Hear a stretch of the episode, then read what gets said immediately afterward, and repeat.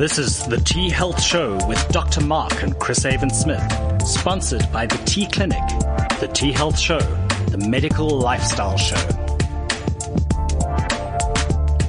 Good morning. I'm Dr. Mark and uh, this is the T Health Show.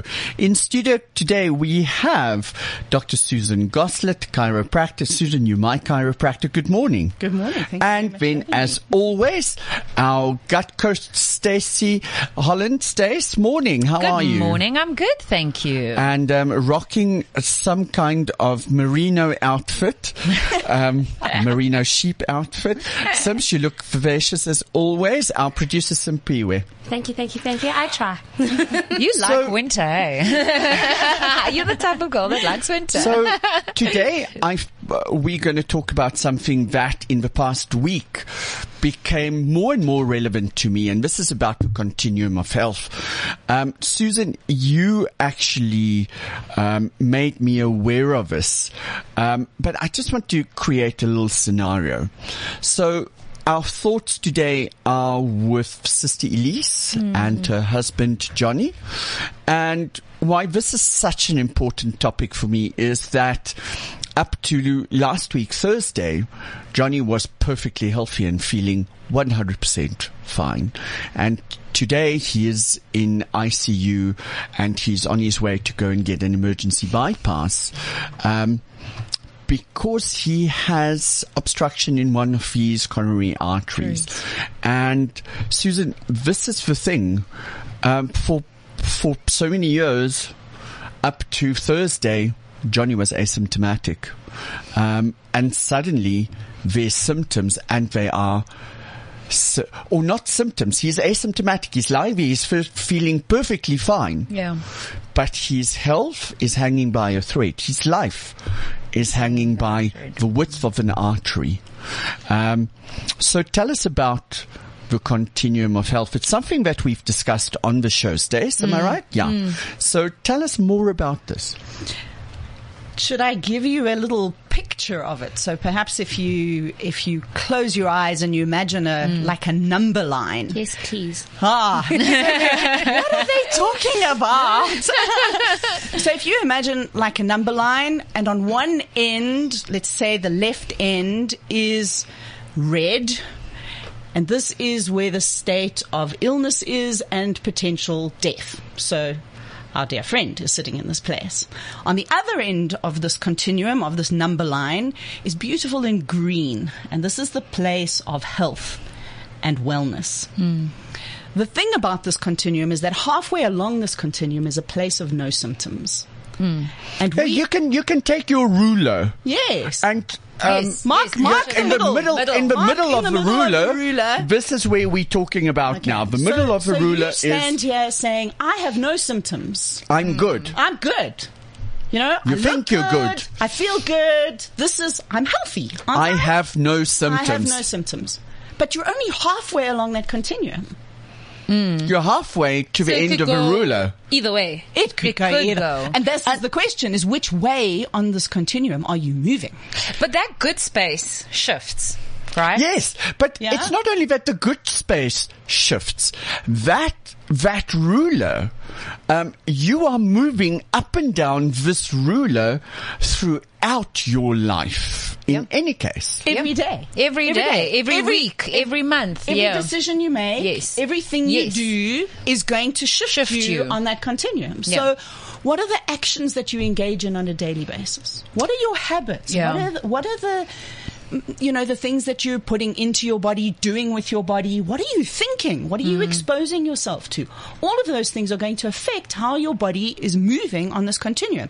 Is that something that creates health in me? Is mm. that Salutogenesis is the term. I'm creating health in my body. Say that again. Salutogenesis. Salutogenesis. Create the genesis of You know what? Health. When when when good. we want we are to creating good. Yes, yeah. Salute. Yeah. Salute. I salute, salute you. This yes. is this is this is um, a podcast that's not governed by the Broadcasting Complaints Committee.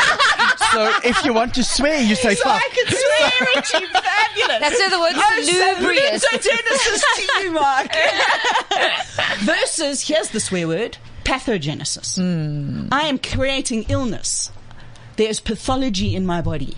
Okay. I am deteriorating. I am creating dis ease. So, you know what? I said that um, we didn't um, brief Stacy in. so Can we put her on the spot? Oh, yes, we? Oh, because because I I throw things at her because it brings out.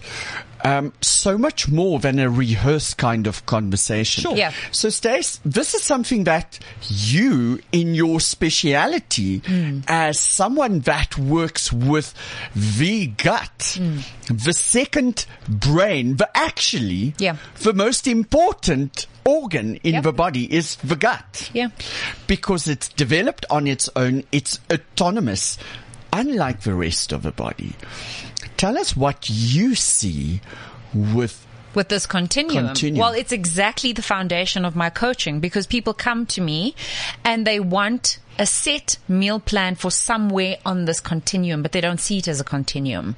You know, we like to, I think I chatted to you about this, we like to compartmentalize things because then we know what we're dealing with. We can pigeonhole it, we can put a name on it, we can call it a disease, call it a set of symptoms. And that's not really how we work, or how the body works, how health works. So when someone comes to me, I move them along this spectrum, this continuum in terms of foods that are good for them or maybe not serving them very well. And you can see what a bit of a mindfuck it is for people because it's not the way nutrition is done. It's not the way health is done. Give me half a slice of toast and half an apple because I can eat this and take this out and stuff, but it's not. We play around.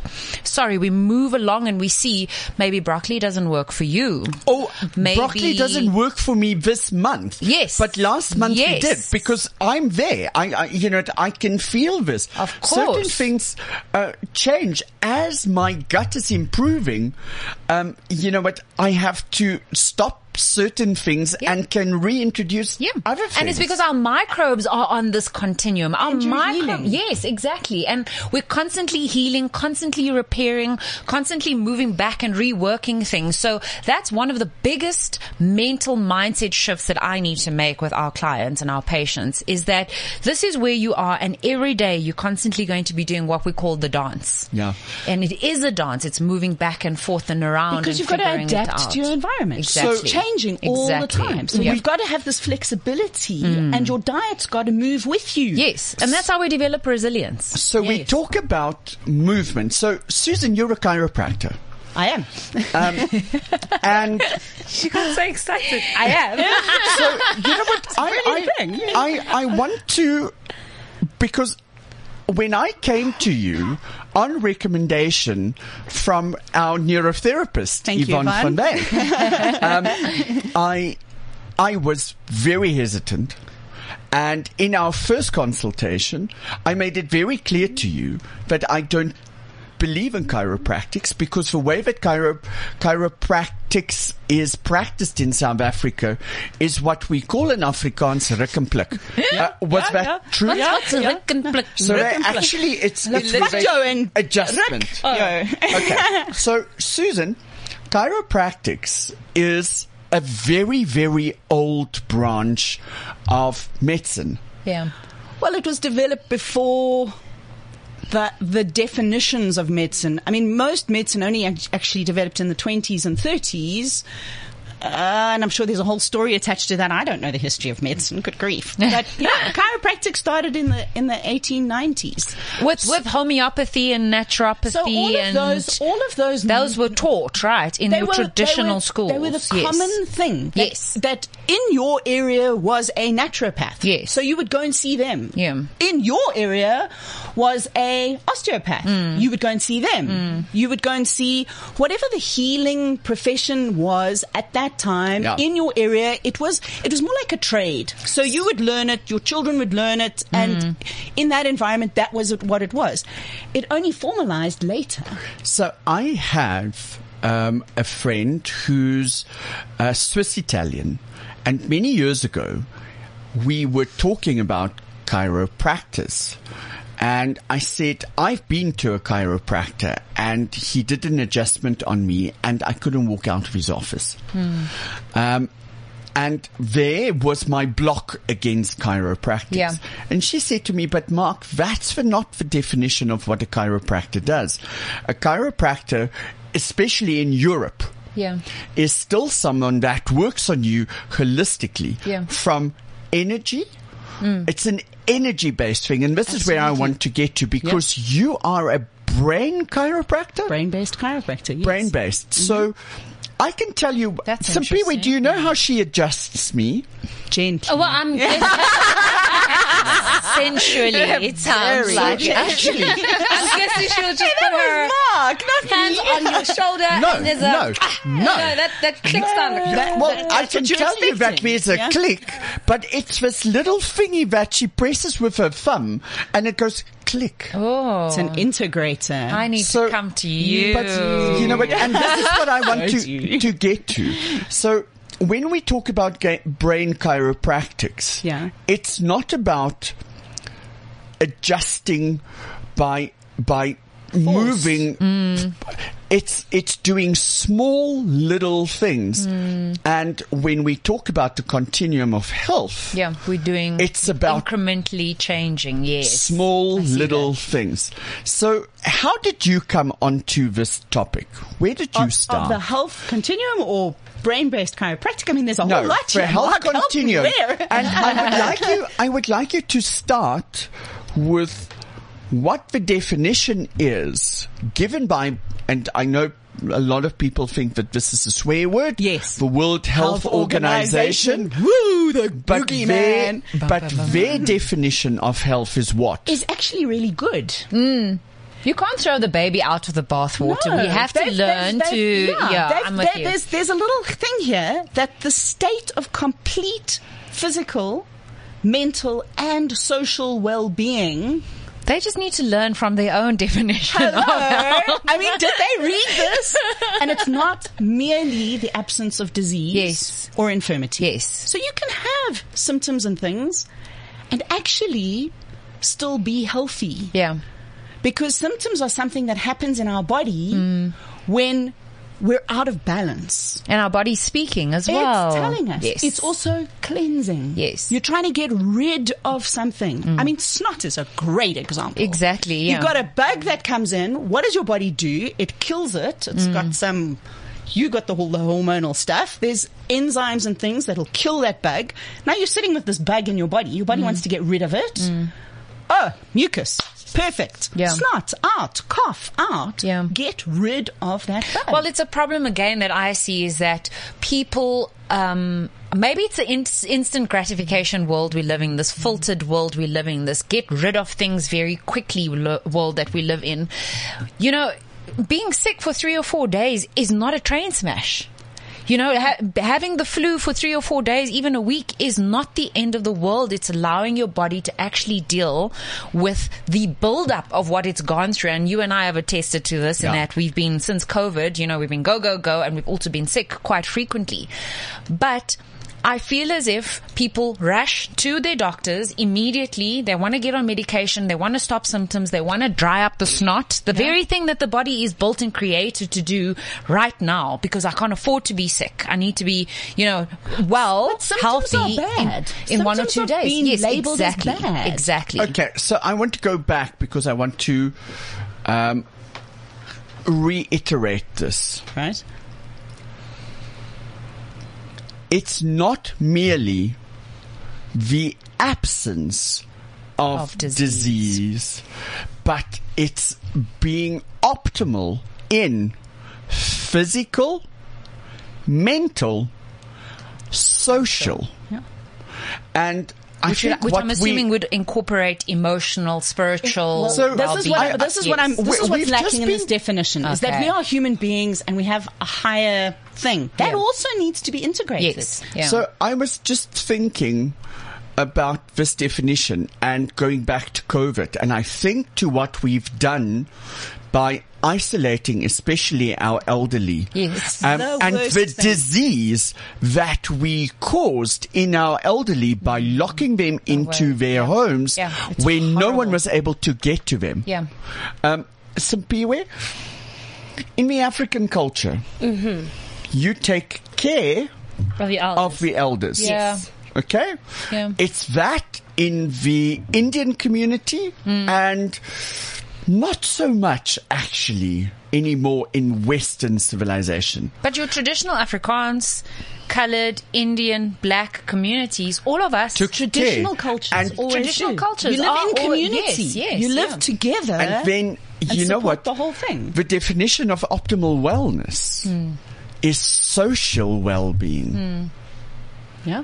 And we, We killed that. community, We, do- we, by isolating, and this is what we're starting to see. Yeah. The fallout, depression, anxiety, etc., etc. Yeah. So, Susan, we need to bring about the the recognition that the majority of us are stuck in a place where we accept that we're not feeling great. Stace, you just said that.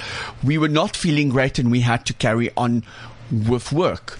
Um, and so many of us say, it's not that bad. I'm not going to Yes. see my doctor. Yeah. What's even worse? Yeah. And this is what we're seeing in our practice on a continuous basis is doctors take a look, a cursory glance at, at results or a cursory little examination. Oh no, you know, but nothing is wrong. And then they come to us feeling crap and we say, I ask them, so what medication are you taking for your diabetes? What do you mean? I don't have diabetes. Um, so this is the blood results that come from your Yeah. um, GP. Your GP took this, Yeah. and it's actually. It's not open for interpretation. It's marked in fucking red. Yeah. Um, and your GP said to you, you fine. Yeah. Um, It's more tricky even when what my normal is and what your normal is Yes, that are is different. true. Yeah. So so I have a really high Pain tolerance pain or tolerance whatever or is. blood Yes. sugar level Yes, or whatever as yeah. a normal for Yeah. me. Or you're just, maybe you're a type A personality. It's not Yeah. that it's normal for you, but you know how to cope with the presenting ah, symptoms okay. at so, that point so in time. adaptability Maybe. and ability of your system to cope with the range is perhaps another thing. Yeah. But my normal is different from your normal. Exactly, yeah. Blood tests are going to give you an average of a normative range. Yeah. Oh, if it falls within this range, you're fine. Yeah. I- The fact that I you're on want a to. end I want or to. low end- Yes, I want you to explain that because Yes. that's what I see with my patients and hormones. So. Mm. Think of, for those who had math at school, think of a bell graft. for those who didn't have math at school, Think of a bell. think of a bell. okay. okay. So Simpiwe, I'm going to, I'm going to describe this to you. Okay. Okay, so here we have the bell. So you can see the bell in front of you, right? Mm-hmm. Okay. On the left hand side, every, let me start there. Everything that is covered by the bell Okay. is part of a normal distribution. So if you put the bell over something, if you're under the bell, you are normal. If you are outside of a bell, Abnormal. abnormal. Okay, so here we have on the left side of a bell, mm-hmm. little Johnny. Now Johnny is as dumb as soup, but at the end of the day, Johnny So passes. Okay. He's normal. Okay. Now we start moving slightly towards the right and now we can see that the bell is getting higher and higher and higher and at the top of the bell, that's the majority of people between 40 and 60%. You know, you know most of them were happy players in the second team. Um, so now we move over to the right side of the bell. Yes. Okay. And here you have Michael. Ooh. And. Michael is the captain of the first rugby team. He's the boy that's stooping most of the teachers. And just to got his white piss you off, he is also the most clever boy in school and he's only in standard eight. Oh wow. Okay. He's Okay. doing a lot. So that's Damn, Michael. He's at the top end of the bell curve. Okay. There you go. So they're all normal. So my patients come to me, and when we look at hormones, um, they are within the normal range. They fit, they fit under that bell. But they present with the symptoms of fatigue, Yeah. depression, anxiety, lack of concentration, low energy levels, uh, erectile dysfunction, um, etc., etc. This is a stressed nervous system. And the first thing that I ask them is this question. You're falling within the normal distribution. Is it normal? Mm. No. Of course it is. It's normal. You've, you, you're in the range. It's average. And then I ask them, do you need treatment? Hmm. And the answer is no. According to your range, that reference range, you are within the normal range. But I'm not feeling great. And then the question is, can you benefit? Hmm. from treatment? And then the answer is yes, but only if you get the treatment right. Hmm. So, and this is the continuum of health. Hmm. So I'm asymptomatic, but I'm not optimal. Well, I find that many people, and I and I remember the first time I did a sort of one of those fitness transformations. You know, I was thinking it was going to be one of those twelve week, you know, three month things, and I'll have a banging body afterwards. Summer body loading. You know what I mean? it took me a year. And that's what I tell people. It'll take you a good year. You can achieve amazing results in three months, but you know, give yourself a year, especially if you want it to be sustainable. But my coach at that point in time said to me, Stacey, most people that I've trained, and trained a crap load of people by that time. She said, most people I've trained, when they come to me, they've never ever allowed themselves the opportunity to feel what optimal health and fitness feels like. So everything feels, and I said it before we started, like it's obsessive. Like, oh, she does too much. Oh, she's obsessed with health and fitness. Or only- diet. Yeah. Oh, but the only time, only when you've achieved the optimal do you know what suboptimal feels like. And so many people are sitting in suboptimal thinking, well, it's good. I'm It's in my okay. comfort zone. I'm in my comfort I'm zone. healthy. I, can't have no symptoms. too much. You know, you know what I often heard is, ugh, live a little. And I totally get that. I totally get the concept of balance, although I don't agree with it. I, I agree with the concept of harmony better in that, you know, sometimes things clash, but it makes a beautiful sound. You know, sometimes things don't work for you, but for me, it's a brilliant, beautiful sound, you know? So many people are afraid, I think to achieve or to, to start going to if you if you can imagine the spectrum that um, Susan painted for us that green area they're scared of it. They they're reluctant to do it. And I think it's because if I if I taste that if I experience that if I feel that I might go back. It's also and it's, that might feel worse. it's also that you're pushing yourself out of the general norm. People, I'm gonna stand out. I'm gonna be gonna stand out, and Yeah. and until you can identify with your uniqueness Yeah. and say I'm going to do this this way and Yeah. broccoli is something that resonates for me and it Yeah. works and I'm going to eat a whole bunch of it because it provides this optimum health place Yeah. even though everybody else is still eating sugar and Hmm. whatever else it is that they're putting into their systems that it depletes them. Yeah. You're spending so much energy processing something that is not good for you versus But people still have the mindset that doing good, doing healthy, is almost like it takes too much energy. It's the same amount of energy. It's just one is more proficient than the other. But do you think as a neurochiro though, that there are certain people that have the predisposition to be, because to be healthy is, it takes courage. Courage. Let's be Absolutely. honest. Yeah. To come to you, to move in that direction, to choose to stand out, takes courage. Always. And some people are going to have a predisposition to do that, and other people are all themselves going to have to be coaxed along that continuum. or they don't yet have the capacity to do so. Okay. Their systems are suboptimal. Ah. You And that's is where it we come in. Is it systems or is it executive functioning? Um, Yes, I mean, I, okay, you know, I Yvonne, where that's are the you? question Yes. that I'm asking. Is Okay, so Yeah. so executive functioning is your prefrontal cortex. Yeah. So there's an area of your brain which helps you make all of these decisions Mm. that enables you to step out there and and do something courageous. And if the signaling in your brain is not working the way that it should, Should do, be. you don't have the capacity If to you're go undernourished This is You're or- undernourished. Yeah. You're But this underexercised. is You're where- underslept. Your your system this is, is where suboptimal. we see hormones, and people think hormones. Um, we talk about menopause Mm. for women and you know what, where hormones for men, they think testosterone and muscles. Yeah. I, and I, I want to say Is this. I want to say sorry. this again. We are 50 hormones. Um, I've been Five zero, just by the way. yeah. I've, I've been in the current series of Real Health on DSTV channel 176. Watch it. It's on every night. So, um, on, in this I love it. in this current series, we're talking about hormones, but specifically female hormones. But I want to make this very, very clear.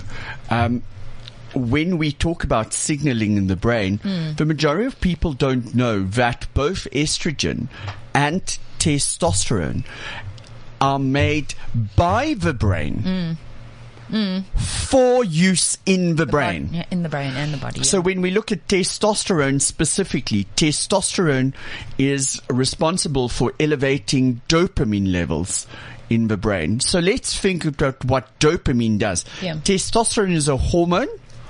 Dopamine is a neurotransmitter. So hormones work by spreading in the bloodstream and affecting another organ. So testosterone predominantly comes from our testicles and our ovaries. And then it gets into the bloodstream where it has functions in other parts of the body.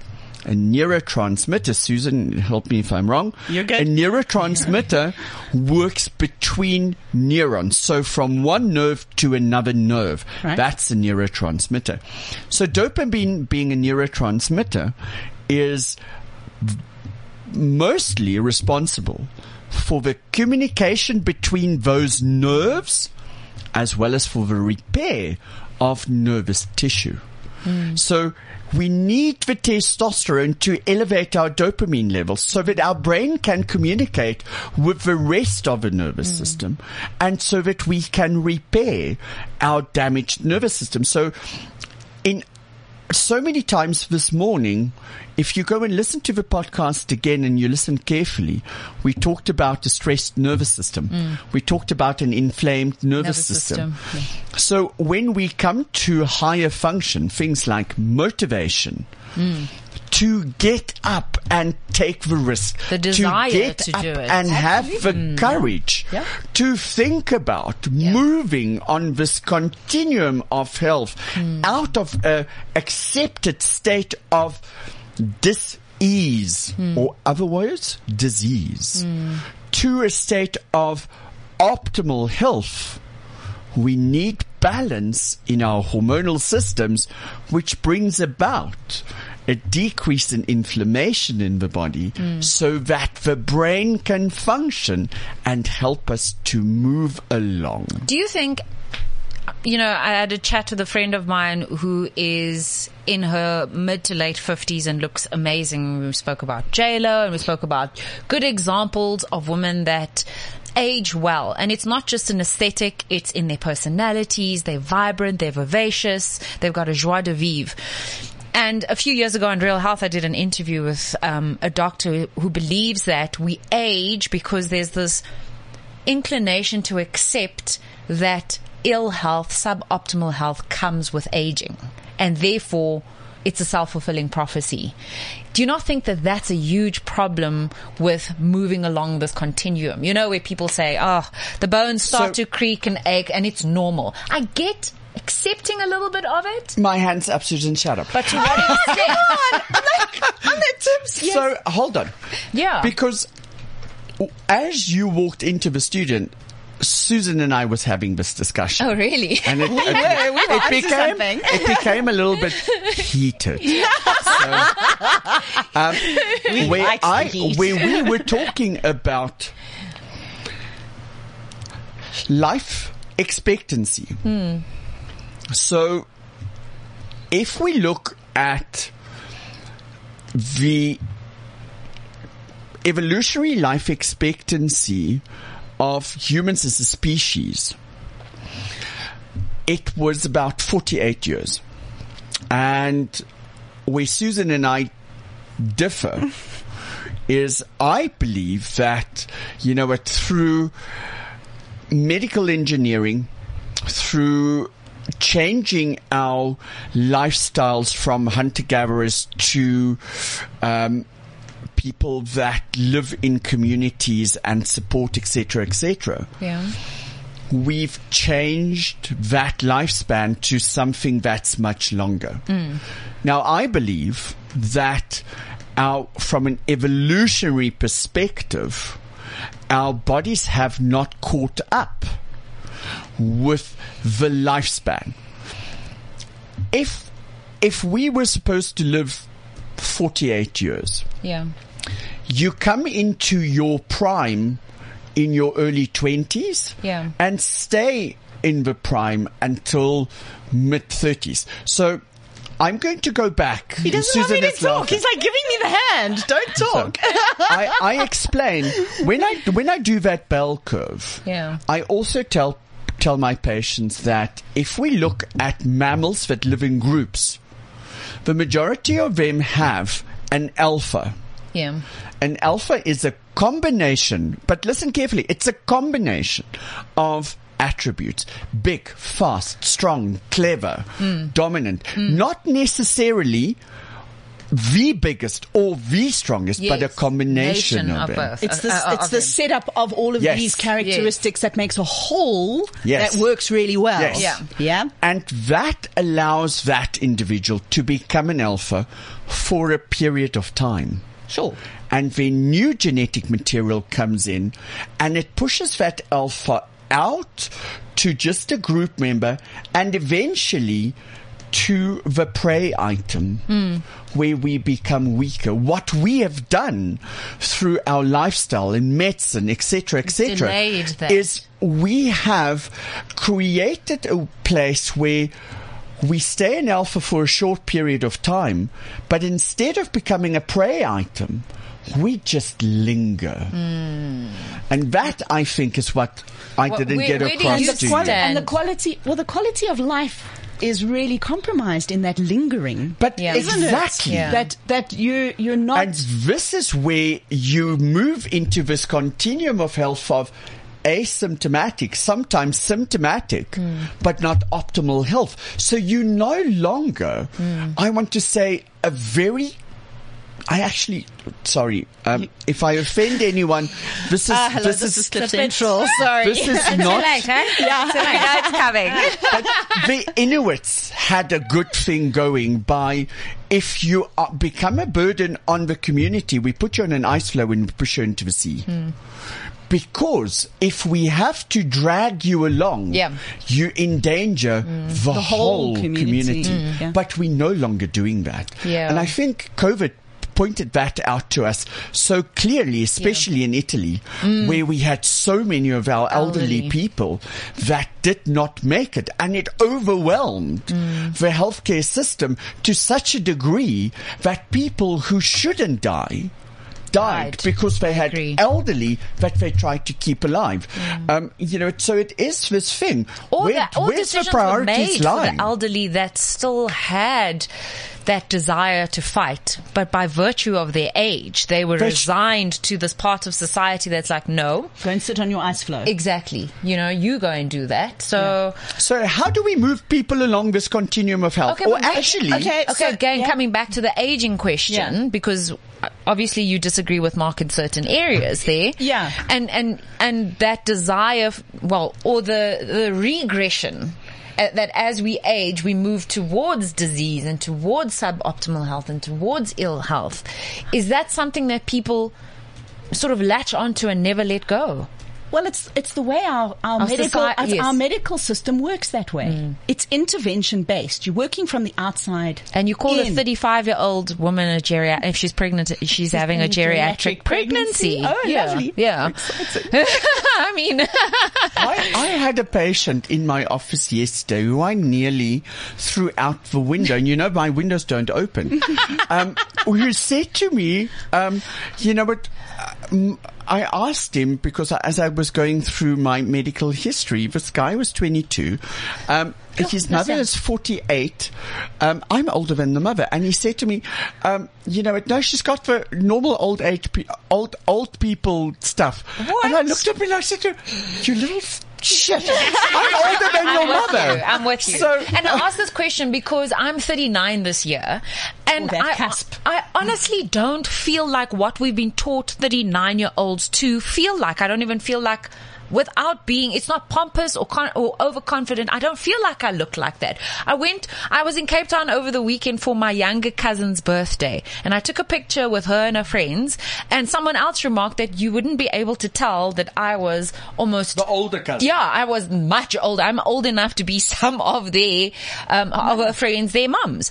But I feel that way within my space. And the minute I go out into society, I'm constantly reminded, oh, you 39 Yeah, you're getting now, eh? old. You're getting on. You know, Yeah. and I almost like, screw you. Like, you know what I mean? And the more I interact with those people, the more I feel it. But the less I interact with them, the younger I feel. Warren laughs at me. I walk to gym with a backpack. I look like I'm still in varsity, but I'm almost 40 years old. So But the way you think, the engagement of that Yes. affects your well-being. But is that not that's an in- mental?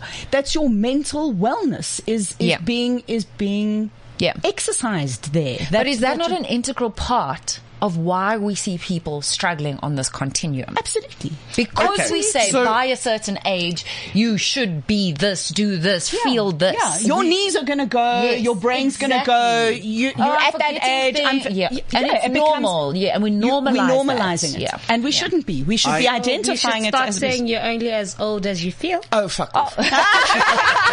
or the man that you feel. My husband is younger than me. That's the way to choose it. no, Absolutely but, uh. You're, you're only as old as you feel.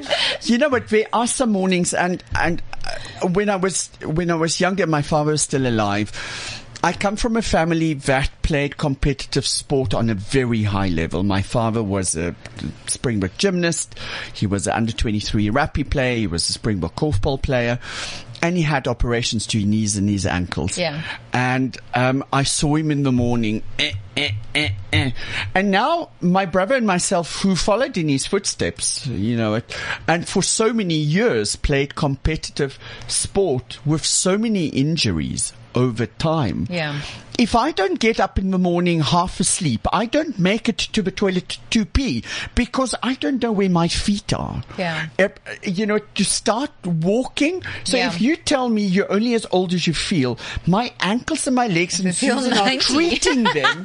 and you know, Are 80. Let me tell you, they're at least 80. but but you see the damage that's there. You see the inconsistencies. So if you tell me I'm only as old as I feel, some mornings my body feel 80, but my brain feels 20. Is that more? Is that not then the key? Is that That's where your power sits. yes? Eh, we, we should be addressing the mindset, Okay, the paradigm so- shifts that need to occur. I like what you're saying, but if we think about what people are denying and if we think about mm. the definition of optimal health, Okay. it includes optimal physical well-being. Now, Susan, I want to ask the question, how do people identify I'm asymptomatic and I'm going back to Johnny. Up until Thursday morning, hmm. he got his story in his, in, into his car. He drove to Thabazimbi where he had the syncopial attack. Hmm. And on Sunday, he was walking through Makro feeling perfectly fine. Yeah. So, So how do I identify hmm. where I am on this continuum? And if we've identified this, where do we go? Okay. I like this. I can work with this. This is great. So your symptoms are going to be the obvious thing that'll that'll tell you that there's something that's not working in your Okay, in I'm system. asymptomatic. Yes. So you now have to go to the place of function. Okay. So if you are digesting well, you're a mm. gut expert. Mm. You there's a certain picture of a good healthy gut. Mm. So I may Ah, not. we I may spoke not, about poo. Yes. There's seven I was- different types of poo, so Right, it's type three and four. Yeah. Okay. Yeah. So Which is so, soft serve, by the way. True. Soft Okay. I'm, this has gone right over my head. I'm gonna have to catch up with you on that one. Soft serve, right? Good, but you're not you're not symptomatic. There's no Yeah. there's no Yeah. obviously something wrong. Yeah. Mm. But there is. There's a function that's not working, the way the way Yes. it should do. Yes. So in in my practice, if I get patients to bend forward and touch their toes, Toes. and lean back and bend sideways in each direction and twist their spine, there's a certain expectation that they can do those movements comfortably and pain free. If they're sitting here, they're asymptomatic. I'm now putting their body into a place where I'm demanding Hmm. that they should be fully functional. This is optimum health. I am fully functional. Functional. I can move my body through all of these ranges of movement. Yeah. If you cannot functionally do that, then there is an indication So that you need to wrong. know though. That's the thing. And, you have to be aware of it. Yeah. You have to measure it. And Yeah. this is consciousness. This is where this over, um, I'm, you're so fanatical about your health. Mm. No, I am conscious and aware because I don't want it to deteriorate. Yeah. So if I am constantly measuring, yeah. can I put my chin on my chest? Can I put my head Yes. back? I Grip know. strength. Grip strength. Yeah. I know. Mm. But so is- today, what I'm so saying is that people would need to either know what to do because if you think about it, I think it's crazy that, you know, something like nutrition, for example, is not part of our curriculum because You how do we live in a body? Yes, we should be knowing this, but It many people don't know this. So Yeah. even with Johnny, I think the sad thing is that maybe when we get to speak to him, because we're going to be hopeful, but when we get to speak to him, what was it? I know with my dad's heart attack and, and he was also asymptomatic and the next thing, you know, we were rushing in between one hospital and the next and a stent was being fitted and then with the, calling us to say goodbye. Afterwards, you know, my dad had to learn to let go. He had to learn to let go of gripes and grudges and bitterness and anger. Yeah. And he never connected the dots that a heart attack and that way of thinking and living and being were connected. Isn't your heart your emotional world? Exactly. But he actually, when he, when he sat down to reflect, and he never gave himself the opportunity to do that before. When he actually sat down to reflect, he started realizing, ah, I was normally tired, you know, at the end of the day, now starting to get tired at midday. I, you know, would do, you know, five, ten squats and then some bicep curls and then I couldn't do it anymore. Like he, then only with reflection. And I think maybe that's what we've, we're missing. We're missing doing that. Yeah. We do not take the time, Time to take stock. I'm too mm. busy to check in with Yeah. myself. So- So, so this is lifestyle stuff. You wanted to know how Yeah. you get into the wellness. So you now have to consider what is your lifestyle? What are the habits you're engaging in? And is it more efficient, more productive to take the time out? To measure these things, Yeah. to become aware of them, to Yeah. reflect on them, Yeah. so that I can I can see, I can very quickly pick up yes. because you're on a curve. And if this curve is going downhill, if you notice it, the sooner you notice it, the more you can, you can do something to pick it up and go, ah, right, I'm on a downhill slope here. L- let me do something to pick it up. So, Simpiwe, mm-hmm. live hard, play hard. Is it something that you do? I try. But I don't do it as much as I'd love to. you Okay. know? Live that So- life to the full. What is what is what Yeah. is your what is your definition of live hard, play hard? It would be when I'm not working, like out and about, trying new things with my friends, going to restaurants. Um, it would be trying to live my dream, you know, which is uh, drinking a mimosa, you know, somewhere in the world. There's a white beach here. I can hear the sound of the squeezing, ocean. squeezing the most out of every moment, or I balls saw- to the walls every I moment. saw a patient yesterday. It's two different things. Very different yeah. things. saw a patient yesterday. She's 70 years old. And she was referred to me by her daughter. Okay. And I asked her, why are you here? Is it just to get your daughter off your back? And she said to me, yes. So I said to her, okay, well, you've been here. Shall we stop this now? no. Hold on. Hold We're on. here now. But wait, there's more. You are here now. Yeah. So, in my practice, and Stacey, you see this, I take my, my blood results and I write it on one form because it makes it very easy for me to compare because that's what we do mm. is things change. And you know, it's, measuring them. it's not, it's not good enough to just look at what's happening now. It's what's happening now in relation to what happened previously. So I pick, I picked up the form and I highlight any abnormalities Out of the that. I see in the biochemical testing. And I hold it, held it up and I said to her, can you see this? There are so many things that are out. So I've taken your medical history before I did this with you. You have a family history of severe cardiovascular disease. Your mother, your father, your brother, your sister, and your younger sister has had cardiac events. Your mother had a stroke. She lived for 15 years after the stroke. If you look carefully, you can see that I've marked your cardiovascular markers. Okay? Your cholesterol is elevated. Mm. If you have to pick between a stroke and a heart attack, what do you pick? Because you are going to have either one, one. or both. Mm. And I said to her, is this how you want to re- live the rest of your life? Because if it is, Please continue. This, con- this consultation is done. Done. Yeah. Yeah. So, um, you know what? You've appeased your daughter. You came to see me, but what are you now going to do with, with the information You have that I've given you? Yeah. Yeah. Are you are you willing to change this? Because if not, you're wasting your time, your money, and someone else's opportunity who wants to change to come and see me where I can guide them but I can't make you. Mm. And this is the thing about this continuum of health that for me is so incredibly important. Mm. I look at my peers in the medical fraternity. Susan, you are dealing with us. Stacy, you are dealing with us on a continuous basis. Patients present with us with symptoms. If they don't have symptoms, they do not present. Yeah. Okay?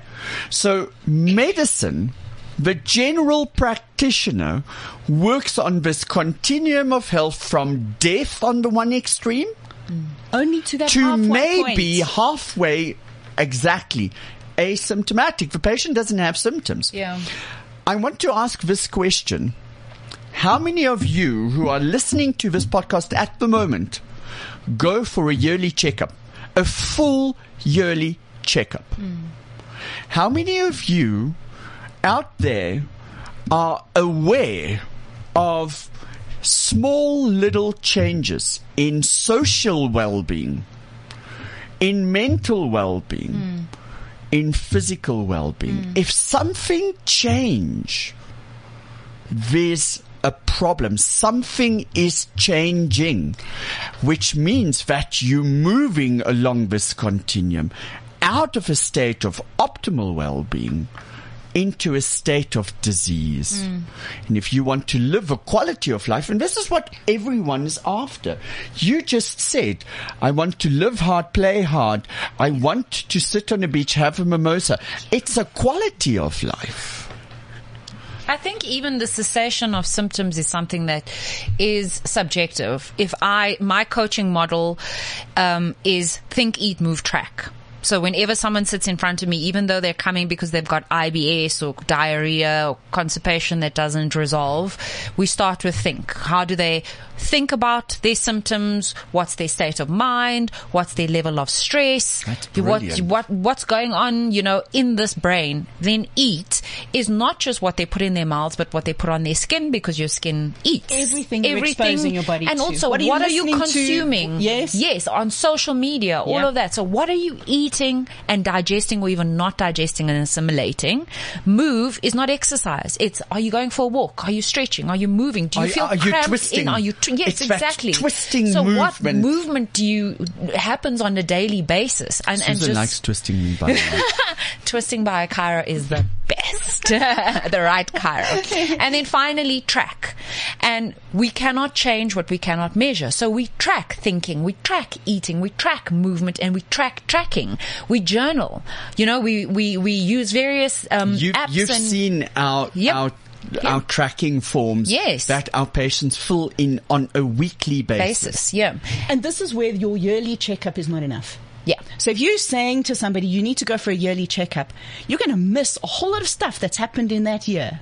Mm. This reflection, this mm. tracking needs to happen on a far more frequent basis. for Regular you basis. To pick it up. Yes. You're on a curve again. You're either going down or you're going up. Yeah. If you're not watching that curve, Yeah. you're going to hit the death and destruction zone. Well, what I see is that when I assess them in this model of think, eat, move, track, I realize that where they think they're symptom free, they're not. they're not. They're suddenly becoming aware. Yes, and that heightened sense of awareness then makes them realize, okay, I'm actually not in the middle of that continuum. I'm on the symptom side. I'm a lit, you know, a little and bit. which way am I moving on that continuum? We- If I'm we- moving downhill, then I have a problem. Yes, We're yeah. getting to the end of um, our time, but I've just received um, an uh, WhatsApp from Elise, and she said that one of the things that we need to discuss is personalities mm. because Johnny mm. is one of the most gentle souls that I know, and his personality and pleasure in life is to give other people comfort and joy. Yeah. And you know what? His personality is not to complain.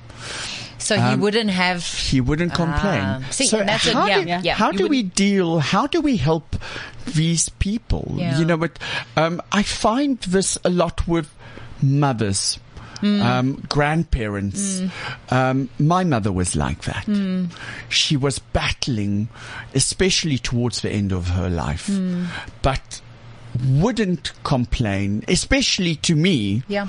as most probably the person that she should have consulted first. Hmm. Um, and I would have said to her, go and see your GP Hmm. because I, I refused to treat her. Um, Too close to the family, You know yeah. what? How, d- how do we, how do we do Such this? How do we point. bring Yes, around? yeah. Elise, thank you for this. Yeah. Um, you know what? You know that we're thinking about you Mm. and Johnny. So how do we help our, our people that care so much about the people around them that they would forsake their own well-being? Yeah, because I can, I'm, I've never met Johnny, but I can imagine you would Oh, think he's even the most gentle person. And Elisa shared that, and I, and I imagine that he would be the type of person. My my wife is a nurse. She works. She comes home. She wants to And she relax. works with Mark, and she and works that's with that nightmare. guy Mark. You know, and yeah, exactly that. Ugh, this is nothing to be worried about, and I also don't want to worry her. It's not just a personality thing. Maybe it's it's that's it goes back to that societal health structure or infrastructure. We need support. Yeah. We need to create support. Yeah. both internal support Yeah. Mm. and external support. Um, and the people that are always nurturing somebody else push that off all the time and Mm. they end up isolating themselves from what they need most. Mm. And you can be an extrovert and have like a whole bunch of friends or you can be an introvert and have just one or two really important connections. But if you don't utilize that support, then you're going to try and take it all on onto yourself. So should we, should the message that we're actually sharing with people out there is apart from reaching out yourself, should we be reaching out to those individuals in our lives that we know are the ones with the thick skin? They're tougher. They never have issues. They never complain. They're all okay. they're always okay. Are those the ones? Because we also have, on, conversely, on the spectrum, we have those friends that can't stop complaining Oh about gosh. everything, you know? So They're, is, they're getting the support they need. is it a challenge then to us and those that are listening to say, you know, make a list now of five people or four people, even if it's just two or three people. Reach out to them, ask them if they're okay, and, and just probe a little bit. Like, are you really okay? Because I can already think of two people that I need to do that we were with. we were talking, and I, I remember what Elise said to me yesterday. She was sitting in my office. She came from the hospital, and she said, "Mark, what we need to do." Yeah. Uh, no, it was actually Yvonne. Um, what we need to remember is we can spot changes Hmm. In other people's behavior, physical appearance, physical well-being, sometimes much quicker than they can. Can themselves. Mm. And if we're paying attention, if we're connecting, you know what? absolutely. Think about it. Hmm. If you haven't seen someone for a month, hmm. You recognize changes in that person far quicker Yeah. than the person that's seeing them on a daily Daily basis. basis, Mm. yeah. Because um, if this is something that I the deal with. contrast between the two- This is the, the, the thing that I deal with with my aesthetic patients is the brain has a photo of what the person looks like. So if you look at yourself in the mirror and there's not a gross change, mm. you don't recognize Well, the the, thing change. is, you're updating that photo every day. If- you're looking, every you're- time that you look in the mirror. every time you look in the mirror, you're updating that photo. So if it doesn't happen during your sleep, last night I looked in the mirror and I was perfect, and the next morning you wake up with this big swelling on your face, you're, yeah, oh my god, where did this come from? Yes. Yeah. Because there's a change. Yeah. So it is this.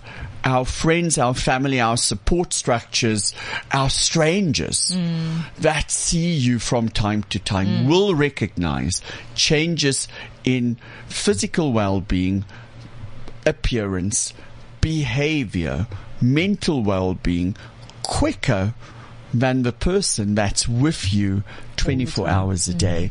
And maybe that is something that. Yeah. you know what, get someone, Yeah. um, and, you know what, that mental snapshot of what they have of you Mm. can be a very good indication of how good you are. So we've come to the end of a show.